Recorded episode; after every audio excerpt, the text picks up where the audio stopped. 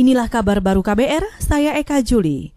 Saudara fraksi Partai Demokrat di DPR menarik anggotanya dari panitia kerja atau panja pembahasan rancangan Undang-Undang Omnibus Law Cipta Kerja. Anggota fraksi Partai Demokrat Beni Harman menilai pembahasan rancangan undang-undang tak bisa dilakukan saat COVID-19 masih mewabah di Indonesia kami fraksi Partai Demokrat mengambil sikap untuk sementara waktu menarik semua anggotanya dari pembahasan sejumlah rancangan undang-undang yang kami pandang tidak punya kaitan langsung dengan upaya mencegah penyebar luasan COVID-19 dan mitigasi terhadap masalah-masalah yang muncul akibat penyebar luasan COVID itu. Wakil Ketua Umum Partai Demokrat Beni Harman juga mendesak pemerintah menarik diri dari agenda pembahasan rancangan undang-undang itu. Sebab Belaid itu tidak ada kaitannya dengan penanganan bencana nasional COVID-19. Sebelumnya, Badan Legislasi DPR membentuk Panja Pembatasan Rancangan Undang-Undang Omnibus Cipta Kerja. Panja beranggotakan 37 orang dari 8 fraksi. Hanya satu fraksi yang tidak mengirim wakilnya, yaitu fraksi PKS.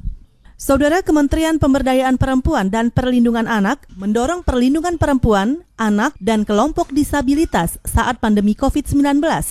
Menteri Pemberdayaan Perempuan dan Perlindungan Anak I Gusti Ayu Bintang Puspayoga mengklaim kementeriannya fokus melindungi kelompok perempuan di pasar tradisional, lembaga pemasyarakatan, dan panti jompo. Pemenuhan hak-hak kesehatan reproduksi perempuan, tenaga kesehatan selama menangani pasien COVID-19 kalau perawat itu adalah 70% perempuan. Memastikan tetap berlangsungnya layanan kesehatan anak, misalnya imunisasi dan lain-lain. Kemudian perhatian khusus juga diperlukan bagi perempuan dan anak dengan HIV AIDS. Pemenuhan akses atas jaring pengaman sosial yang ada maupun skema khusus lainnya. Menteri Pemberdayaan Perempuan dan Perlindungan Anak I Gusti Ayu Bintang Puspayoga juga menambahkan sedang menjaring banyak relawan dari berbagai daerah.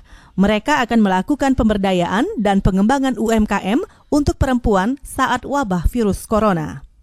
Kita ke soal korupsi. Komisi Pemberantasan Korupsi atau KPK menuntut bekas anggota DPR I Nyoman Damantra penjara 10 tahun dan denda 1 miliar rupiah subsidi 6 bulan penjara. KPK juga menuntut Damantra dicabut hak politiknya selama lima tahun. Jaksa penuntut umum KPK menilai bekas politisi PDIP itu menerima suap 2 miliar rupiah dan janji uang sejumlah 1 miliar rupiah dari Direktur PT Cahaya Sakti Agro, Chandri Suwanda alias Afung, bersama dua rekannya. Suap yang diterima anggota DPR periode 2014-2019 itu diduga untuk memuluskan kepentingan Chandri mengimpor bawang putih. Saudara, demikian kabar baru. Saya Eka Juli.